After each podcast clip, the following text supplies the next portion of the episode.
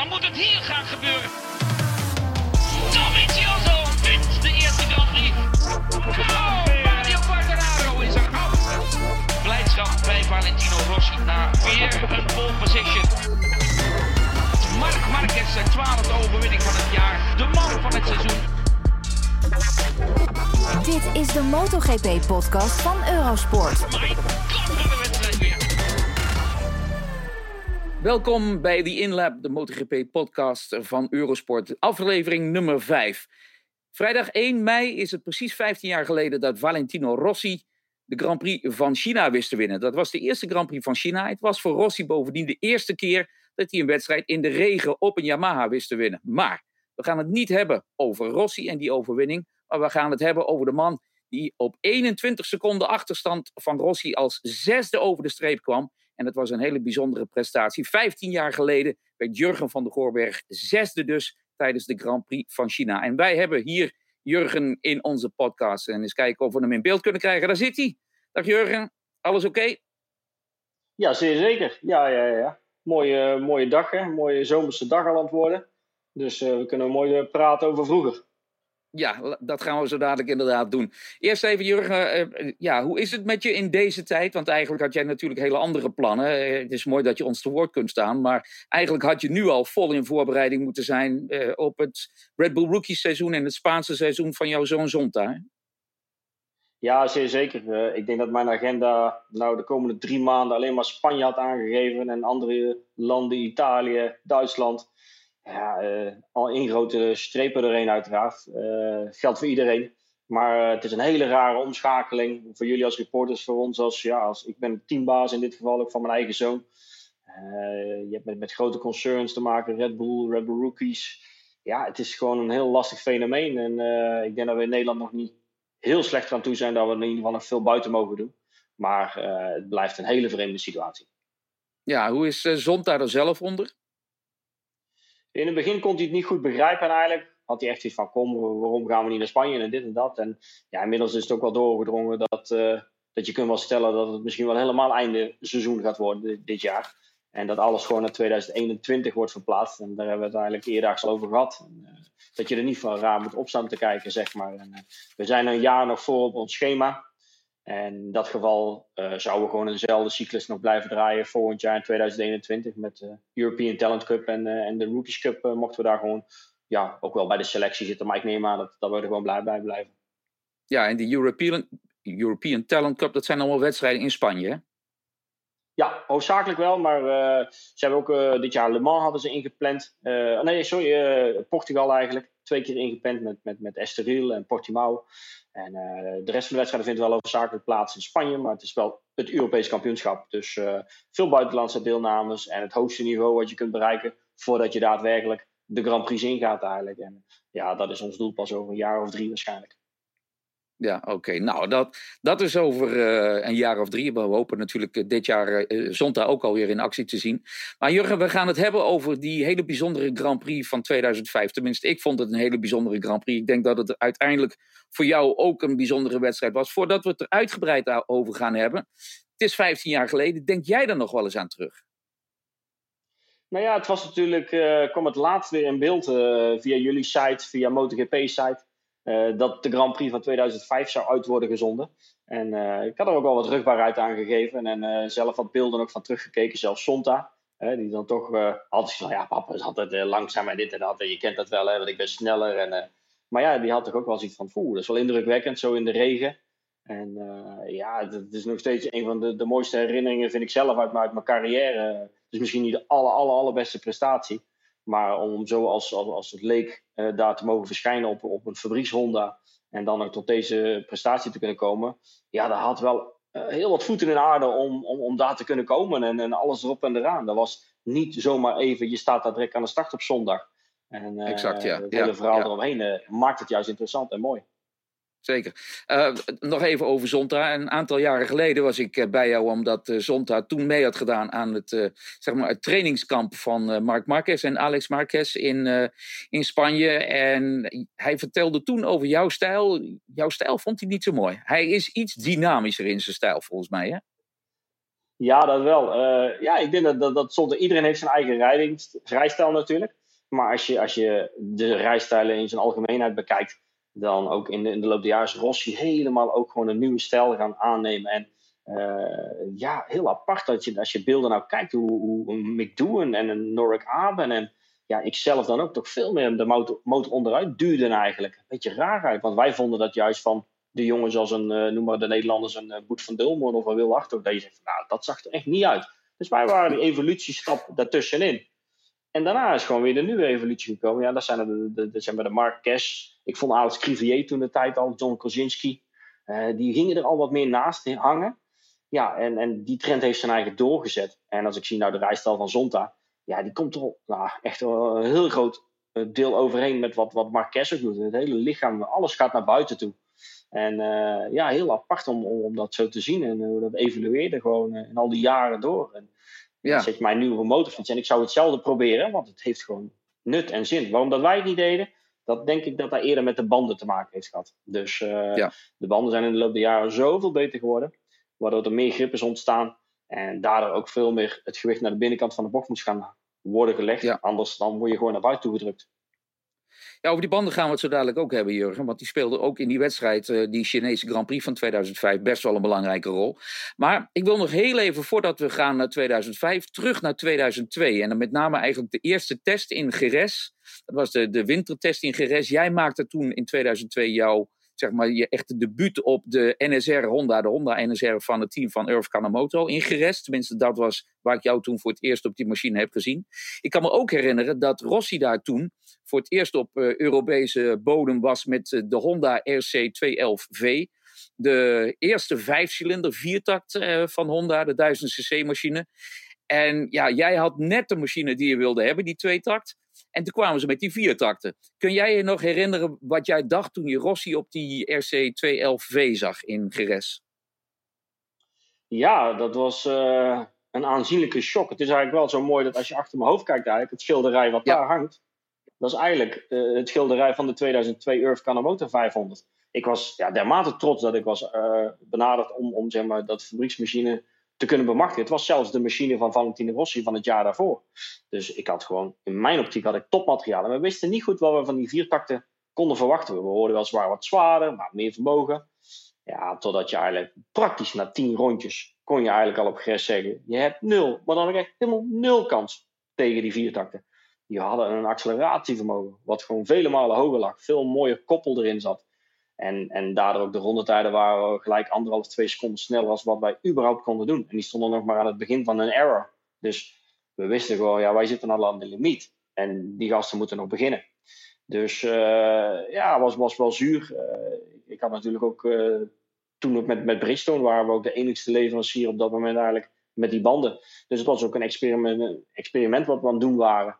Uh, om het zo maar te zeggen. Dus Urf Kanemoto moest echt wel naar de pijpen van Bridgestone dansen. En ja, op dat moment was dat ook nog lastig, want we hadden bij wijze van spreken een hele goede voorband, maar een, zeker een behoorlijk wat mindere achterband. Dus dat, uh, ja, dat gaf de testen dan ook al aan. En de rest was daar al, gelijk een blijk van dat we gewoon ja, mijlenver achter lagen eigenlijk. Ja, ja, nou dat, dat seizoen 2005, dat was, oh, 2002 moet ik zeggen, dat was jouw laatste seizoen in de Grand Prix. Ik kan me herinneren dat je ook in Phillip Island bij je allerlaatste Grand Prix nog op de eerste rij stond. Uh, Jeremy McWilliams volgens mij ook met Bridgestone-banden op de Proton, ja, toen op uh, pole position. Hè? Maar dat was het afscheid, helaas, voor jou van de Grand Prix. Je bent toen naar de supersportklasse gegaan. Je hebt twee echt goede jaren gehad in het WK Supersport. Je bent derde geworden in 2003 en 2004 nog een wedstrijd gewonnen in uh, Valencia, podiumplaatsen. En toen in 2005 heb je getekend voor een Italiaans Ducati-team. Maar uh, na de tweede wedstrijd, je werd toen vijfde in Phillip Island, een, een, een circuit dat jou lag. Maar na die wedstrijd was het over en uit uh, voor jou en het team. Hè? Dat, dat was niet echt een klik, geloof ik. Hè? Nee, ja, ik, ik had eigenlijk op een gegeven moment. Uh, met Yamaha kon ik eigenlijk geen overeenkomst meer bereiken. In zoverre, die ging eigenlijk naar het WK Superbike toe. En ja, in het Superbike ja, was ik in dat geval overbodig. En uh, daar hadden ze andere coureurs. Dus ik kon nog wel bij Yamaha blijven in 600, maar dan in een Duits team. En ja, ik, ik zocht dan eigenlijk toch weer een nieuwe uitdaging. En toen kwam eigenlijk Ducati eigenlijk de om kijken met een ja, toch wel redelijk mooi ogende motorfiets. En ja, alles erop en eraan zag het er wel goed uit. Dat ik denk, nou, met die machine kun je ook echt wel voor, voor de titel gaan. Omdat ja, we kwamen altijd wel wat tekort op de Tenkate Honda's. En ik denk, nou, met de Ducati moet het waarschijnlijk wel lukken. En, maar ja, je hebt wel eens een klik met een machine. En dat hebben we nou eerder, of eh, dat hebben we vorig jaar, uh, het jaar daarvoor denk ik dan alweer, uh, met, met Johan Zarco ook meegemaakt. Je stapt op een gegeven moment, oh ja, met de KTM natuurlijk, je stapt op een motorfiets. Je hebt er een gevoel mee of niet? Nou, ik stapte op de Ducati en ik, ik wist gewoon na vijf ronden, dit gaat hem gewoon niet worden. Er zat, er zat helemaal geen gevoel in voor mij in de motorfiets. En dat kan voor iedere persoon anders zijn. Maar wij mochten natuurlijk maar heel weinig doen in de Supersport uh, 600. Nou, de Ducati had dan een, een soort van een 750, 750 cc geloof ik. 749 was het, ja. ja, 749. dus er zat veel koppel in. Maar het probleem zat, er zat helemaal geen gevoel in de voorkant. En dat had mede met, met de banden te maken. De banden waren ontwikkeld eigenlijk voor de Honda's. En, dat, uh, en de Yamaha's, maar de 600's. En de, de, Ducati was gewoon een totaal andere motorfiets. Met een, met een twee-cilinder. Ja, we kregen het ding gewoon helemaal niet aan het sturen. Dus je kon er nog wel hard mee gaan. Maar je gaat voor een titel. En je kunt eigenlijk net top 5 rijden. Top 6. Ja, eigenlijk met hangen en wurgen. En, en ik dacht van, nou, dit is gewoon het riskeren niet waard gewoon. Uh, buiten dat ja, bliezen we ook nog een aantal blokken op in een weekend. En de olie uh, kwam eruit. En ik denk, oh ja, we moesten dus alles overtunen. En ondanks dat ik het heel goed kon vinden. En ik kon nog steeds uh, tegen Serafine Fotti geloof ik. Ja. Dat, weet je, dat, ik kon het heel goed vinden met de chefmonteur. Daar lag het allemaal helemaal niet aan. En, maar we hebben alles heel even geprobeerd, geprobeerd. En in, Valencia eigenlijk was voor mij eigenlijk de klap dat ik in, in de kwalificatie gewoon uh, drie blokken moesten wisselen. Iedere training moest een ander blok onder. Dat ik zei voor de wedstrijd, hier begin ik al niet eens meer aan. Dus hier heb ik hm. geen zin meer en ik hoef me eigenlijk niet mijn leven te gaan riskeren op een motorfiets die gewoon niet bekwaam is.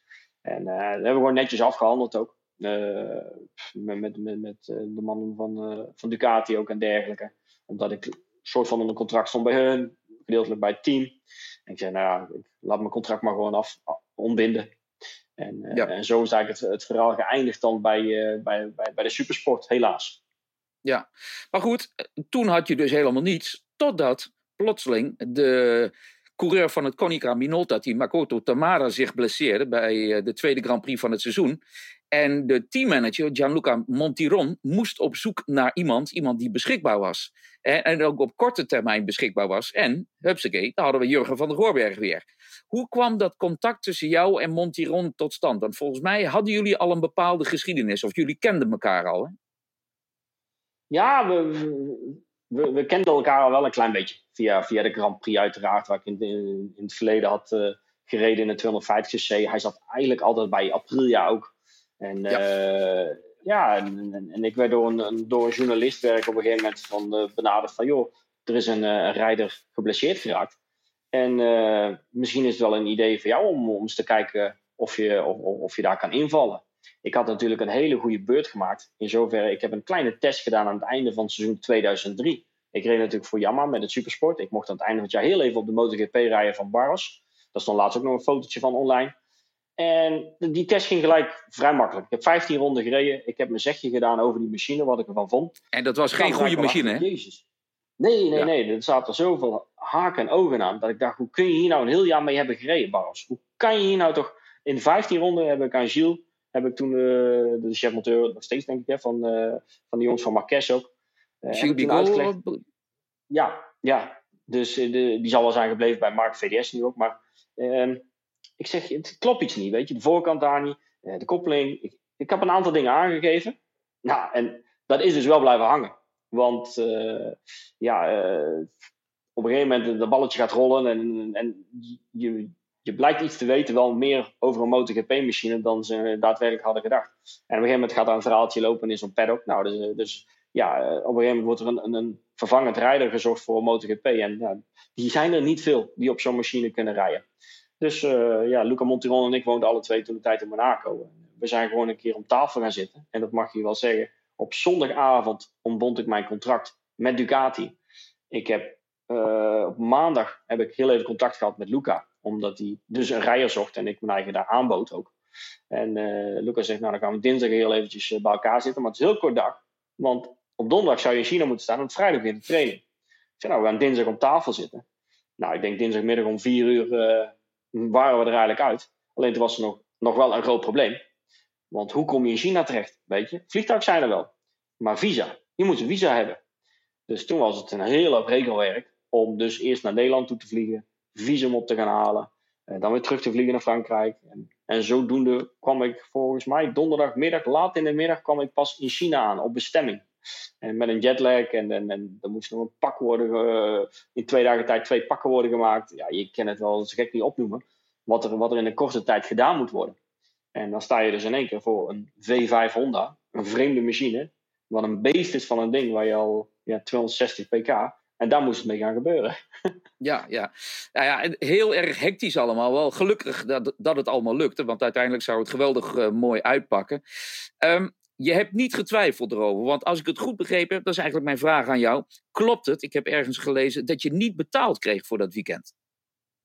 Nee, ik kreeg, ik kreeg inderdaad niet betaald. Nee, dat was ook gewoon uh, vanaf het begin af aan stond dat ook totaal niet op mijn verlanglijstje of uh, bovenaan.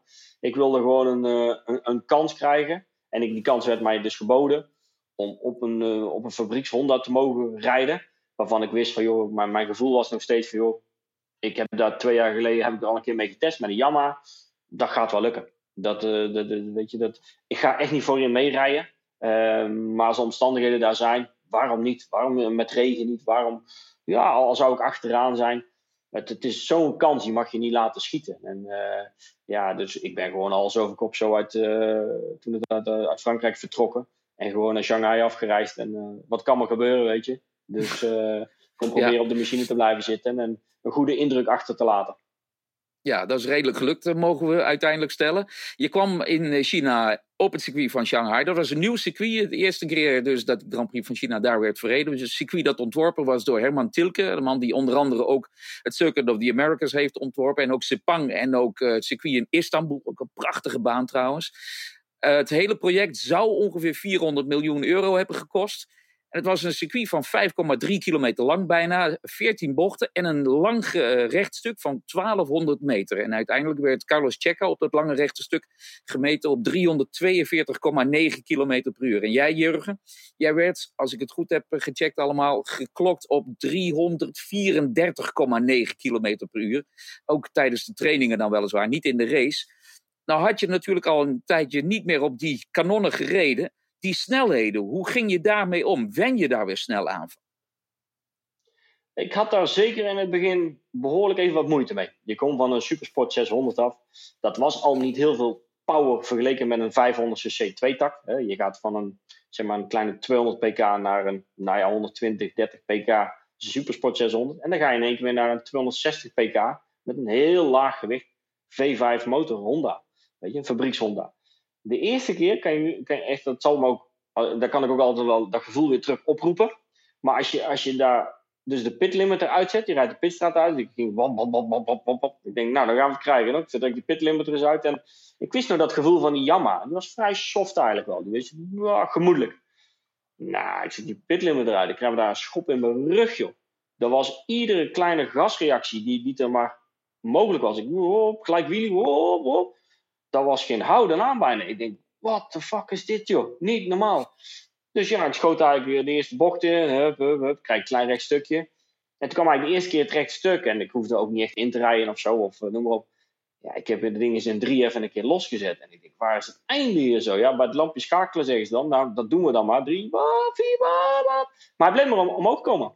Dus ik denk dat ik inmiddels al in vier zat. Uh, richting de 260, 270 km per uur. Maar het volgende kwam nog steeds omhoog daar was geen houden aan. Uh, je moet ook nog rekening houden dat dit soort machines nog geen traction control hadden, of launch control, of wat dan ook. Er zat een heel klein soort, ja, een soort throttle control in, in de throttle body. Dus uh, daar hadden ze al iets, waar was Honda al mee bezig. Maar dan moet je nog niet denken als een wheelie control. Dus alles moest je gewoon met, met de rem doen, of de achterrem, of het gaspedaal zelf. Nou, die indruk, die eerste ronde, die heeft wel heel veel indruk op me gemaakt. Ik denk van, nou, dit gaat nog niet heel makkelijk worden. Maar je voelt dan ook gelijk de stabiliteit van, eh, van zo'n motorfiets. Je zou echt bij wijze van spreken gewoon met 330, zeker toen ook in de regen, hadden, dat is dan iets verder vooruitbetekend, maar als je in de regen je, had, je vizier beslapen had, of als je gewoon met 330, je doet gewoon even je vizier wat omhoog zo, is niks aan de hand. De machine is zo stabiel. Dat is belachelijk gewoon. Het enige wat je hebt is gewoon enorm veel wielspin. Dus uh, waar we toen mee te maken kregen was gewoon ronde na ronde probeer ik te wennen aan de machine. Maar dat gaat je niet in een weekend lukken. Zeker niet waar jongens al heel het jaar op hebben gereden. Ja, en die machine die, die wilde alleen maar uitstappen en alleen maar gewoon spinnen. Dus alles wat je te veel deed met gas, ja, dat begon hij al te spinnen. Dus het, het grootste uh, moeilijkheid voor mij was, de 500cc was één ding, maar dit was echt een, echt een overtreffende trap. Dit was echt gewoon zoveel malen sneller alweer. En, en beter als wat ik gewend was. Ook qua banden. Ja, maar en toch, Jurgen, toch Jurgen, stond jij ook in jouw zeg maar, je tweetakcarrière wel bekend als een jongen die heel gevoelig was. In ieder geval heel gevoelig op het gas ging en zo. En niet iemand die je hupsakee vol het gas erop zette. Dus je zou denken, jouw manier van rijden, het gevoelige, het, het aanvoelen van de machine, zou ook goed bij zo'n, bij zo'n viertak kunnen passen. Ja, zeker. Ik denk, uh, zoals de machines er toen bij stonden, zonder traction control, dat, dat zou mij het beste liggen. Is een beetje wat, wat, wat, wat ook Casey Stoner en, en, en Valentino Rossi uiteindelijk denk ik is opgebroken. Dat de oudere garde is daar gewoon mee opgegroeid zonder traction control. En uh, tegenwoordig is het veel meer wap, gelijk het gas op en gewoon doorzetten. En de rest wordt elektronisch wel wat geregeld. Ja, dat was met deze machines geen denken aan. En, dan kom je dus ook al, al snel uit van, uh, van uh, oké, de, de, trainingen waren niet super. Want ik, ik moest gewoon zoveel wennen. Dus ik stond gewoon, geloof ik, op de laatste startrij. Maar ik was in ieder geval niet afgevallen. En uh, ja, we zouden wel gaan kijken hoe, wat zondag zou gaan brengen. En we wisten al dat de weersomstandigheden om zouden kunnen gaan draaien. En ik, had ook al gezegd, kijk, uh, gaat het regenen is het een ander verhaal. Het is voor iedereen weer een, nou, nieuw, niet nieuw, maar voor mij wel nieuw. Maar het ligt mij wel heel goed, denk ik. En uh, ja, toen brak voor mij eigenlijk de warm-up aan. Het stormde, het regende. En iedereen is dan altijd in paniek. Bap, bap, bap. Ik zeg tegen Luca Monteron, it's my, it's my day. It's perfect. Just be quiet, my day. Want het zijn natuurlijk Italianen, een beetje hectisch. En just take it quiet, no problem. En uh, dus inmiddels hadden we de machine wel, wel wat ja, af weten te stellen voor mij. De clipons stonden goed, de remmen stonden goed. En uh, ja, ik ben eigenlijk de warm-up ingegaan met stromende regen. De meesten durfden de baan nog niet op. Ik zei, laten we maar gewoon rijden. Ik zie wel waar, uh, hoe, hoe dat gaat. En ik ben ronde na ronde ben ik ja, een beetje tempo op gaan voeren. Ik denk op een gegeven moment, het gaat wel aardig. Maar ging wel mensen voorbij, maar het was ook niet zo dat ik werd gepasseerd in de warm-up. Dus ik had zoiets van, nou. Dus ik kijk een keer op mijn bord zo en ik zie, uh, ja, P3. Ik denk, ja, P3. Ja, wie, wie wat P3? Ik heb geen idee. Maar ik kom er nog een keer langs P1. P1, ja, maar wie staat er P1? Dus ik rij zo op trek. Ik denk, P1. Vet, dat ben ik dan. Dat kan haast niet anders. Dus ik rij nog een keer P2, nog een keer P1. Dus ik sluit naar mijn idee, wat, ik, wat me nog kan herinneren, is voor mij dat ik de warm-up gewoon als snelste heb afgesloten. Ik of ZT, een van die twee. Ik ja. niet 100%, maar ja. ik dacht je, was, dat ik je was tweede, ja. Ja, ja dus, dus in dat geval, weet je, ja, ik kwam binnen en ik werd eigenlijk als, als een held betaald. Van, hoe kan nou iemand die nog nooit op deze machine in de regen heeft gereden, met deze 260 pk overweg, en dan nog erop blijven zitten. En uh, ja, nou, dus kom je terug op dat verhaal van jou. Dat is dus het gevoel hebben van een tweetakt ook. En ook mijn gevoel vanuit de trailwereld. En ja, het hele fijne van een van zijn gashendeltje aanvoelen. En uh, ja, dat, dat, dat bracht me natuurlijk wel perspectief voor de wedstrijd ook. Ik stond achteraan. Ik stond op de laatste startrij. Maar ik denk nou, in de wedstrijd, we komen wel naar voren toe. En dan gaan we het wel zien ja. uh, waar het schip strandt. En ja. zo, zo, dat is de aanleiding. En dat, dat, ja, je, je begon uiteindelijk uh, op vrijdag uh, als uh, twintigste in de eerste vrije training. In de kwalificatie op zaterdag was je negentiende. Nou, daar, mocht niemand wat over zeggen eigenlijk. Uh, het werd je bepaald niet kwalijk genomen, mag ik aannemen. Nee. Maar je had toen ook al, dat is nu natuurlijk anders in de MotoGP. Je had nu op dat moment ook de strijd al tussen Bridgestone en Michelin. Je, je, wat je straks al vertelde, in 2002 reed jij ook als officiële testrijder en fabrieksrijder van, van Bridgestone in de, de 500cc, de MotoGP-klasse. Een paar jaar later reed jij dus met de Michelin-banden onder die Honda. Kon je merken, ik weet niet of dat vergelijk goed te maken is, maar kon je merken dat in die paar jaar de banden zich al gigantisch hadden ontwikkeld? Of waren het maar kleine stapjes geweest? Nee, die was al, die was al enorm. Die is al, die, dat, dat was alweer een totaal nieuw tijdperk. De grip van de achterband was zo enorm al.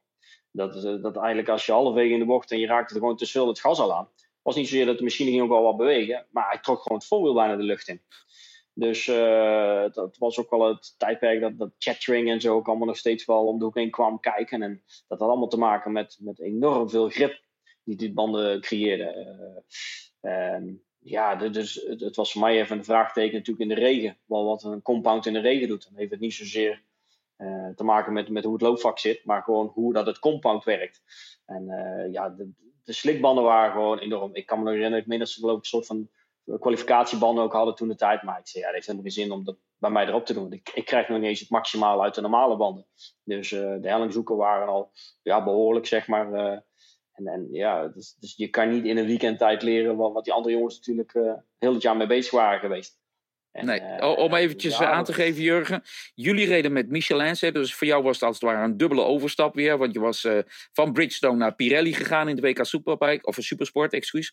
En ja. nu dus weer bij Michelin terecht. Wat je net al aangaf, de Bridgestone voorband in 2002. En dat is, kun je zeggen, een beetje zoals de geschiedenis van Bridgestone was. Voorband heel goed, achterband wat minder. Ja bij Michelin eigenlijk net andersom. Hè? De voorband iets minder en de achterband heel erg sterk. Dus die omschakeling moest weer komen. Dus jullie reden met de Michelins, alle Yamaha's reden met de Michelins. Maar Bridgestone die had uh, Ducati, Suzuki en Kawasaki als klanten, kun je zeggen.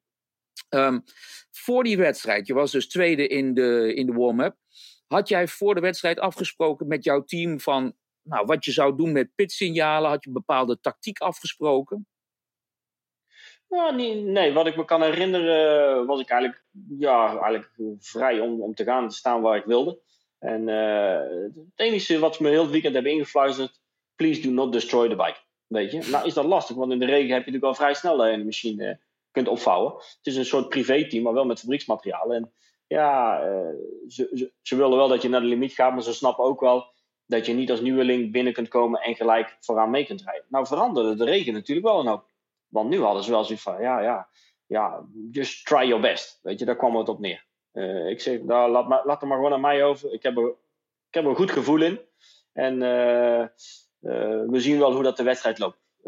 Je maar voelde je niet extra spanning, wetende... Sorry, Jurgen, voelde je niet extra spanning, wetende dat dit een beetje jouw weer was? Oké, okay, je moest van ver komen, maar goed, we hadden ook in jouw 500 tijd en ook in je 2,5 tijd gezien dat als het nat was, oké, dan kon je van de, van de Hoorberg wel voor een boodschap sturen, zeg maar. Ja, nee, ik, ik wilde ook gewoon echt van start af gaan daar door om proberen zeker in de top 10 te gaan eindigen. Ik wist dat het na de warm-up mogelijk was. En die kans, uh, ja, die, werd mij ook gewoon gezegd, joh, je moet er gewoon wel voor gaan. En uh, gewoon kijken waar, waar het schip strandt in dat geval eigenlijk. En ja, de, de ervaring is nog klein. Dus ik, ik zeg, ik bouw het gewoon op. En ik moet eerst even de eerste paar ronden zien te overleven. En ik moet zeggen, ik kan me nog wel de eerste twee, drie ronden herinneren, wat verschrikkelijk lastig was. Want de spray van de banden, ja, op het rechtstuk, je zag helemaal niks. En je moet echt, dat is echt geen grapje, maar dit soort machines, als je die dus van 5 naar 6 uur zet, met, met zeg maar 320 km per uur, dan heb je nog vol, vol wielspin gewoon. Er was geen grip te vinden op het rechtstuk. Dus je ging ongeveer een centimeter of 10 van de, van de linkerkant van de witte lijn afrijden. Dus rij je met dik 300, rij je over een stukje van, uh, ik denk ja, 20, 30 centimeter aan de linkerkant. En daar had ik grip weten te vinden. Maar zelfs dan, wielspin was gewoon heel normaal. Dus je hoort, dat gaat dan één stuk door gewoon. En uh, ja, dus je kon praktisch iemand inhalen het rechtstuk door gewoon je tractie zien te vinden. En uh, ja, de eerste paar ronden waren gewoon lastig om door te komen. Daar hebben we ook het meeste verloren. En ja, iedereen komt dan in zijn ritme ook natuurlijk. En dan zijn meestal de koplopers alweer wat weggelopen. Uh, ja. ja. op het moment dat je zelf in je ritme komt, dan uh, ja. Ja, je, je noemt na, na de, de, eerste drie ronden, die waren moeilijk. Maar na de eerste drie ronden, en er waren, werden er 22 verreden, lag je toch al in die top 10 op een negende plaats achter Olivier Jacques. En Olivier Jacques, dat was ook wel bijzonder, want die Jacques ja. was eigenlijk geen vaste rijder van Kawasaki. Die was ook test- of invaller, moet ik zeggen, net als Jurgen. Olivier Jacques verving de geblesseerde Alex Hofman. En ook Jacques was een goede regenrijder, was eigenlijk al gestopt met de MotoGP. Reed nog wel een paar autoraces, maar werd weer teruggevraagd als het ware voor, bij Kawasaki, waar hij ook al wedstrijden had gereden.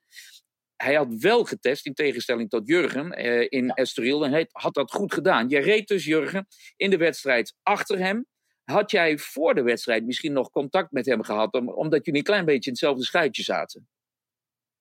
Nee, niet echt. Ik had, uh, ik had het al zo druk dat weekend. Gewoon met mijn team. En, uh, en, en uh, ook al omdat de weersomstandigheden daar niet toe, ja, toe leiden. Eigenlijk in de training was nog wat droog. Maar je bent zo druk met je team bezig. Je gaat terug naar je hotel. Ik moest ook wel eventjes acclimatiseren. Nog. Ik, kwam er heel laat aan op donderdag. Dus ik kan wel nagaan. Het, mijn hele systeem lag ook al een beetje in de war. Ik was wel fysiek gewoon fit.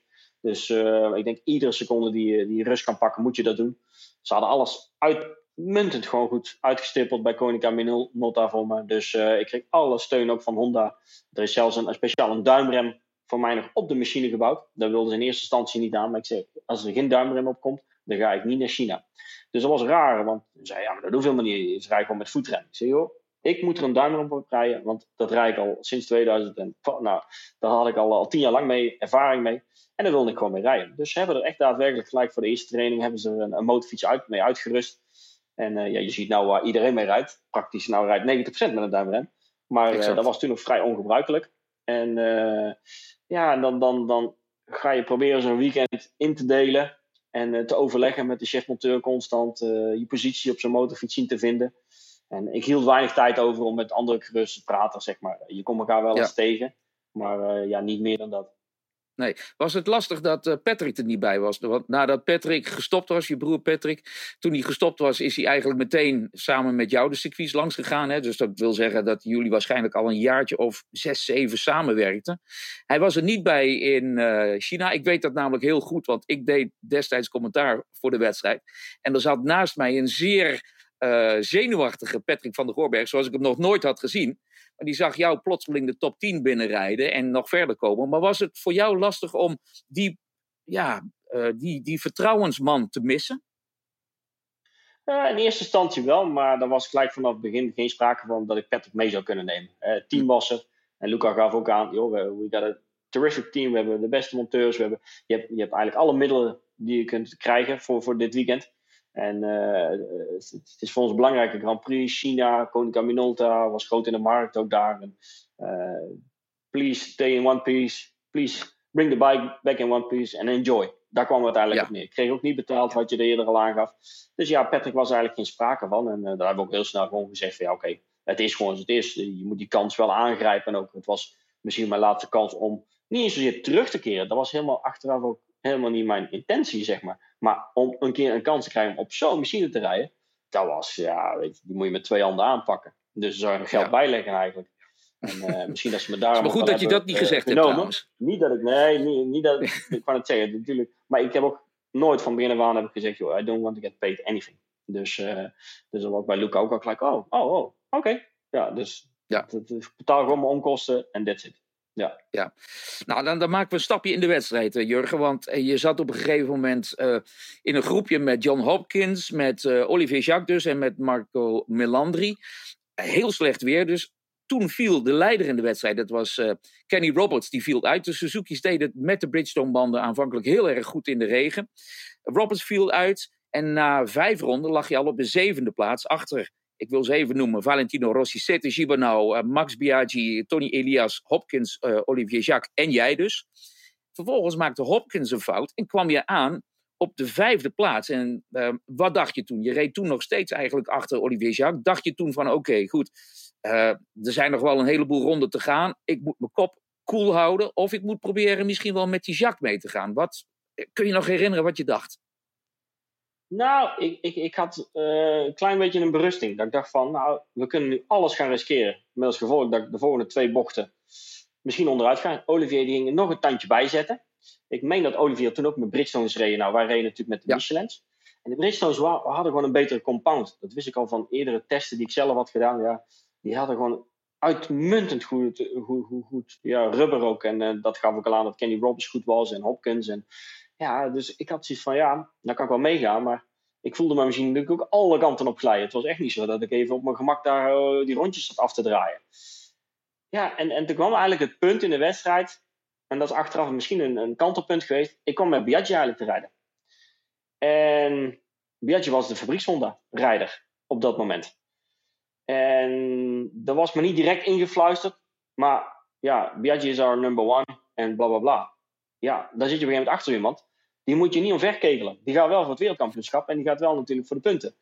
Dus ik denk, ja, nou, nou moet ik kijken hoe hard dat Piaggi gaat. En dan ga ik daarin mee of ga ik hem voorbij en ja, met alle risico's van dien. En ja, ik zat ook redelijk op mijn limiet, maar ik had nog wel wat over. Toen denk ik, nou, laat ik Honda nou niet helemaal tegen me in het harnas jagen. Ze hebben me deze kans gegeven. En laat ik nou heel even een klein beetje achter Biaggi blijven. En daar heb ik achteraf nu wel spijt van.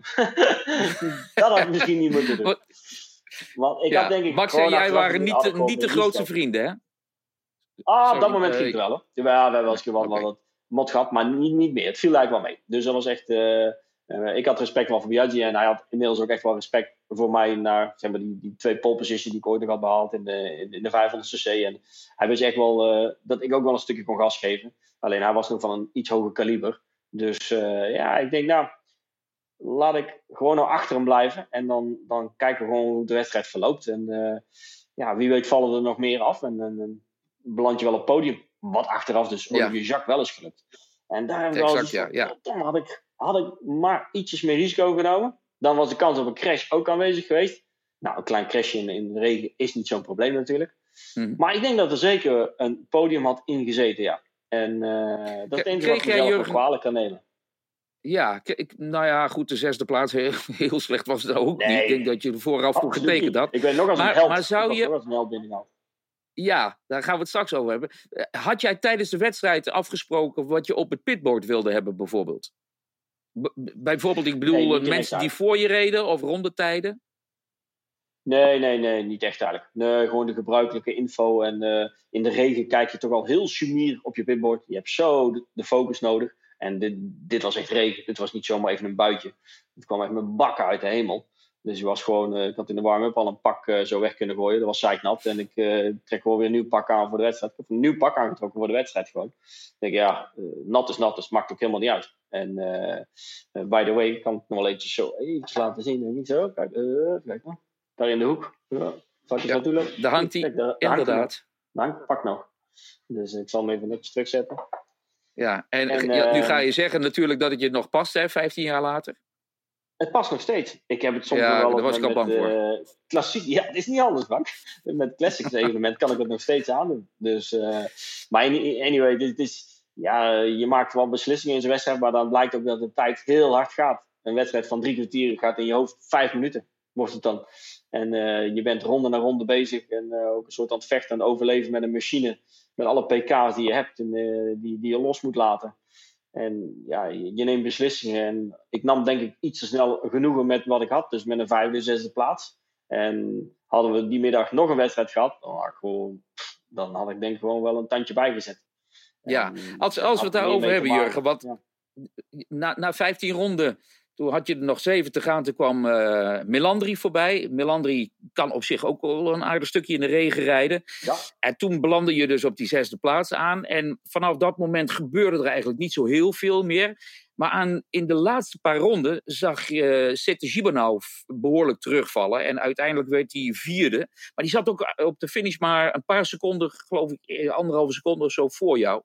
De wedstrijd werd gewonnen door Rossi. En wat je al zei, Olivier Jacques kwam op het podium. Dat was al waanzinnig, want die kwam heel dicht bij Rossi in de buurt uiteindelijk. Misschien dat Rossi ook een klein beetje op zeker ging. Melandri werd derde. Gibernau dus vierde. Biaggi vijfde. En jij werd uh, zesde. Um, wat je al zei, je zat achter Max. Maar toch ook niet heel ver achter uh, Seti Gibernau. Ik heb die, het verval in zijn rondetijden nog eens bekeken. Als je twee ronden door was gereden, dan had je in ieder geval hem gehad. Ja, ja, ja. Ik, ik, ik denk dat wij wat ik ik had gewoon nog reserves. Ik had, uiteindelijk had ik gewoon nog iets over. Uh, het mooie was, je wilde dat weekend, nou oké, niet met een grote crash eindigen eigenlijk. En aan de andere kant denk ik, ja, ik heb de wedstrijd voor mij maar op, op, op goed, ja, wat is het, uh, 85, 90 procent gereden. En ik wist dat er gewoon iets meer in zat. En uh, ik denk dat ik in de warm-up iets meer risico heb genomen dan dat ik eigenlijk in de wedstrijd heb genomen. En het speelde gewoon iets te veel in mijn achterhoofd mee dat, dat ik eigenlijk, ik kwam gewoon bij Biaggi te rijden. Dan had ik eigenlijk achteraf, had ik daar helemaal niet moeten zitten. Dus uh, ik had iets te veel respect voor, voor, voor, niet zozeer voor Biaggi, maar wel voor Honda, fabrieksrijder. Ik ben ingelijfd door Honda voor dit circuit nu. En ik kan alles nou vergooien, weet je. En, en ja. het is niet zo dat, ik dan, dat je dan in zo'n wedstrijd denken, oh, misschien mag ik nog wel een heel seizoen rijden. Nee, dat niet. Maar ik wist wel, je hebt hier met een heel groot concern te maken. Laat je die nou even niet in je harnas jagen voor de toekomst. Want kan ze misschien nog wel eens nodig hebben. En Biaggi kan ieder puntje nodig hebben. Ja, of ik nou vijfde of zesde word, in het achteraf gezien hadden we die misschien ook nog wel uh, naar de vierde plek kunnen. Maar de, de, derde zat er gewoon niet meer in. De jongens vooraan waren gewoon weg. En uh, daar had ik er gelijk mee moeten gaan met Olivier Jacques toen hij eigenlijk aan ging zetten. En uh, ja. de eerste paar rondes zijn dan ook cruciaal in zo'n wedstrijd. Dus ja, ja. ja je, maakt, je maakt beslissingen. En uh, achteraf gezien zes man. Dat is nog steeds een, voor mijn gevoel nog wel een van mijn beste wedstrijden ooit. Dus, ja, exact. Dat is eigenlijk inderdaad waar ik het over wil hebben.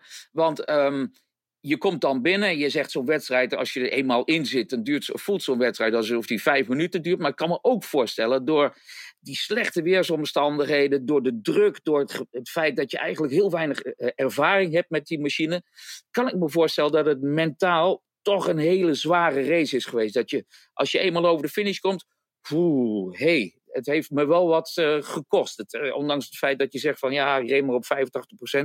Mentaal vermoeiend. Ja, heel erg vermoeiend zelfs. Nou ja, het, was echt zo doorweek nat ook. Dus uh, het was ook niet ja, warm, warm. Het was, ja, je bent gewoon doorkleumd op een gegeven moment. En ik kan me nog herinneren dat ik de warm-up gewoon vrij makkelijk reed. Heel soepel. ja, zonder het gevoel van de machine te verliezen. En in, in een wedstrijd ga je iets verkrampter rijden. We gingen wel iets harder rijden, dat wel. Dus ja, je, moet eigenlijk zo losjes mogelijk met de machine om weten te gaan. Met het gaspedaal, met de remmen. Ja, alles in slow motion bijna bedenken. En uh, dat lukt in de wedstrijd niet optimaal ten opzichte van de warm-up. Warm-up reed ik helemaal alleen.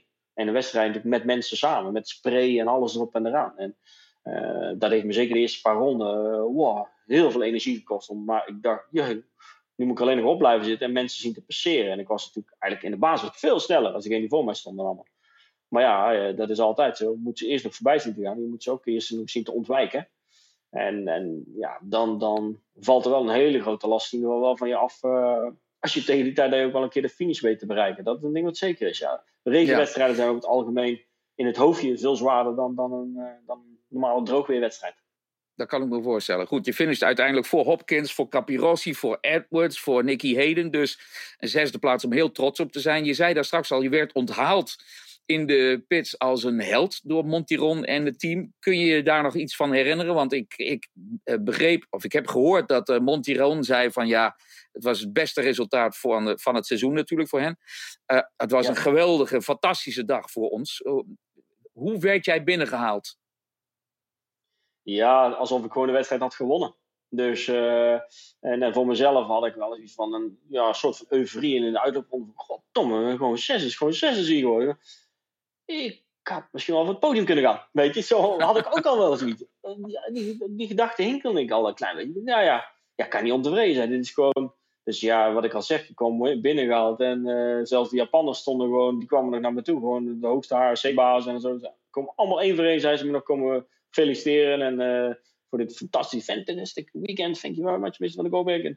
Dus iets had ik wel goed gedaan eigenlijk ook. En, uh, ja, en uh, ik kan me nog wel herinneren dat Montiron op een gegeven moment een keer één ding zei.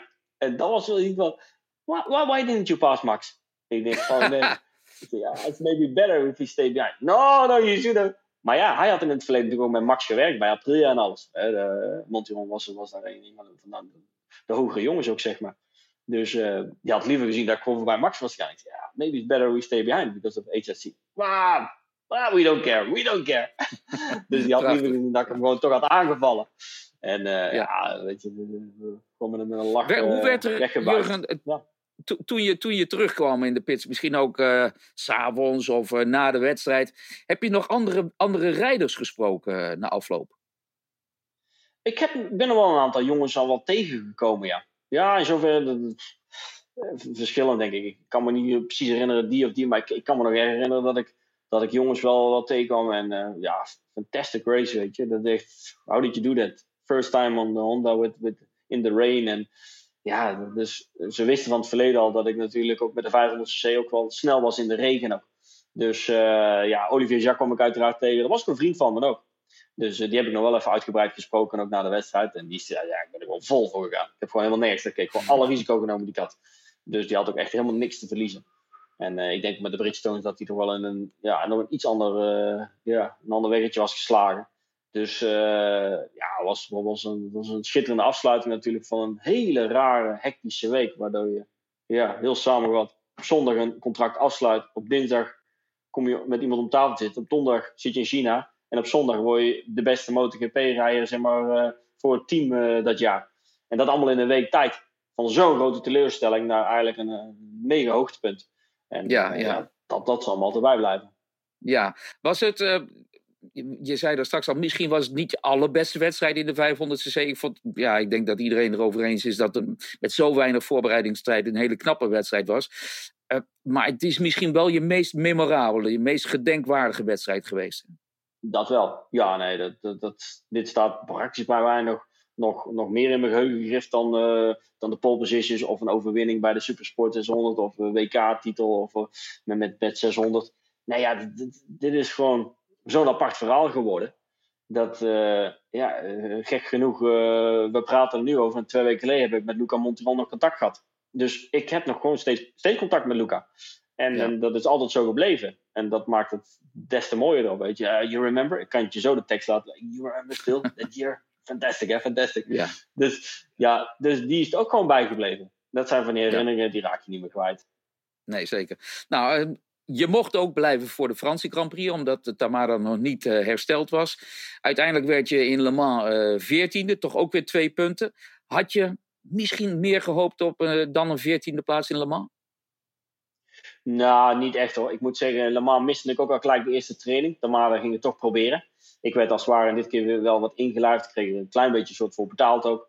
Van, uh, als backup, zorg dat je erbij bent. Zorg dat je er staat. Dus ik ben er gewoon met mijn camper afgereisd. En uh, ja, de eerste training heeft Tamara nog gereden. Daarna mocht ik, meen ik, smiddags. Of pas de andere dag mocht ik dan beginnen. Dus ik had al een achterstand.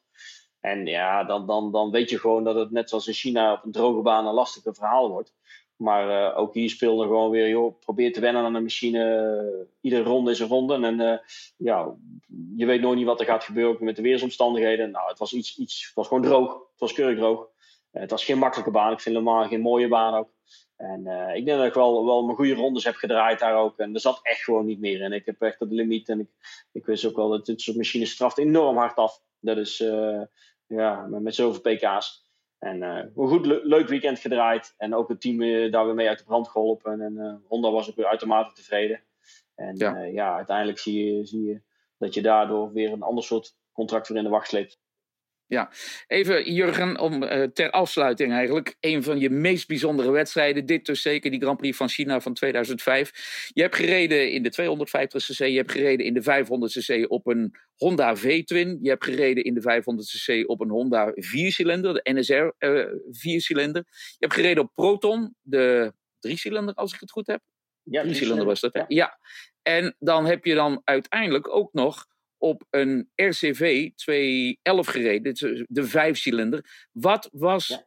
voor jou de beste machine waar je ooit mee gereden hebt?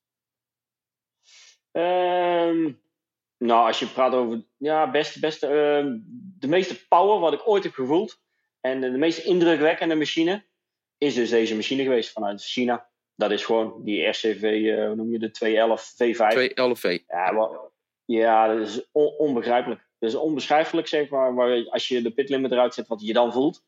En dat gevoel zal ik dus, uh, wat ik zei, ook al nooit meer kwijtraken. De power is ongekend. Dus je schakelt bij 200 en je gaat door en het blijft maar wielen trekken en het, het stopt niet. Dus zelfs bij 300 krijg je nog een duw in je rug alsof je van 1 naar 2 toe schakelt. Dat, dit, dit is niet eens zoveel meer geworden. Je moet niet denken dat we nou, oké, okay, we zijn 15 jaar later.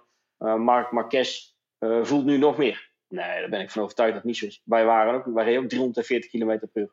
Dus in, in, verhouding hebben ze niet meer pk's gereden, zijn, zijn gebruiksvriendelijker geworden. Dus ik denk dat wij eigenlijk op de grootste monsters gereden wat, wat er eigenlijk überhaupt ooit is gebouwd. Ik denk als je die machines nu nog gewoon op de baan zet en je zet daar Marquez op, dat hij nou helemaal kapot lacht gewoon. Dat hij er mee gaat spelen. En dat de rondetijden denk ik maar een, een anderhalf seconde langzamer liggen, anderhalf, twee, dan wat ze nu eigenlijk hebben de motoren. De banden zijn natuurlijk ook ja. weer beter geworden. Maar die machines hadden identieke pk's, maar dan zonder al de, al de traction controls en launch control systems. Dus voor mij de meest indrukwekkende machine die ik, uh, die ik heb gereden. En, en, en, ja, daarna heb ik eigenlijk door dit een testcontract weten af te dwingen weer bij Yamaha. En heb ik dus heel veel kilometers toen de tijd nog gemaakt in 2005, 6 met de Yamaha M1. En die was veel gebruiksvriendelijker. Die was eigenlijk veel tammer, om het zo maar te zeggen. Maar ja, uiteindelijk het chassis was gewoon, voelde fijner aan. En het was allemaal net iets echt totaal anders. Maar qua rondetijd kon je, er, kon je er zeker zo hard mee gaan of nog harder. Ja, goed. Nou, het was een bijzonder verhaal, uh, Jurgen. Ik kan me, me, ik zal niet zeggen herinneren als de dag van gisteren, maar ik kan me nog wel heel veel van herinneren. Een van de beste resultaten van een Nederlandse Grand Prix-rijder in de MotoGP. Natuurlijk sowieso het beste resultaat van Jurgen, dus die zesde plaats in uh, China. Daarbij laten we het voor dit keer, deze inlap van Eurosport. We willen jullie graag bedanken voor het kijken. Laat ons weten wat je ervan vond. En graag, heel graag, zoals ik eerst zeg, dankjewel Jurgen van der Roorberg. Heel graag Merci. tot een volgende keer.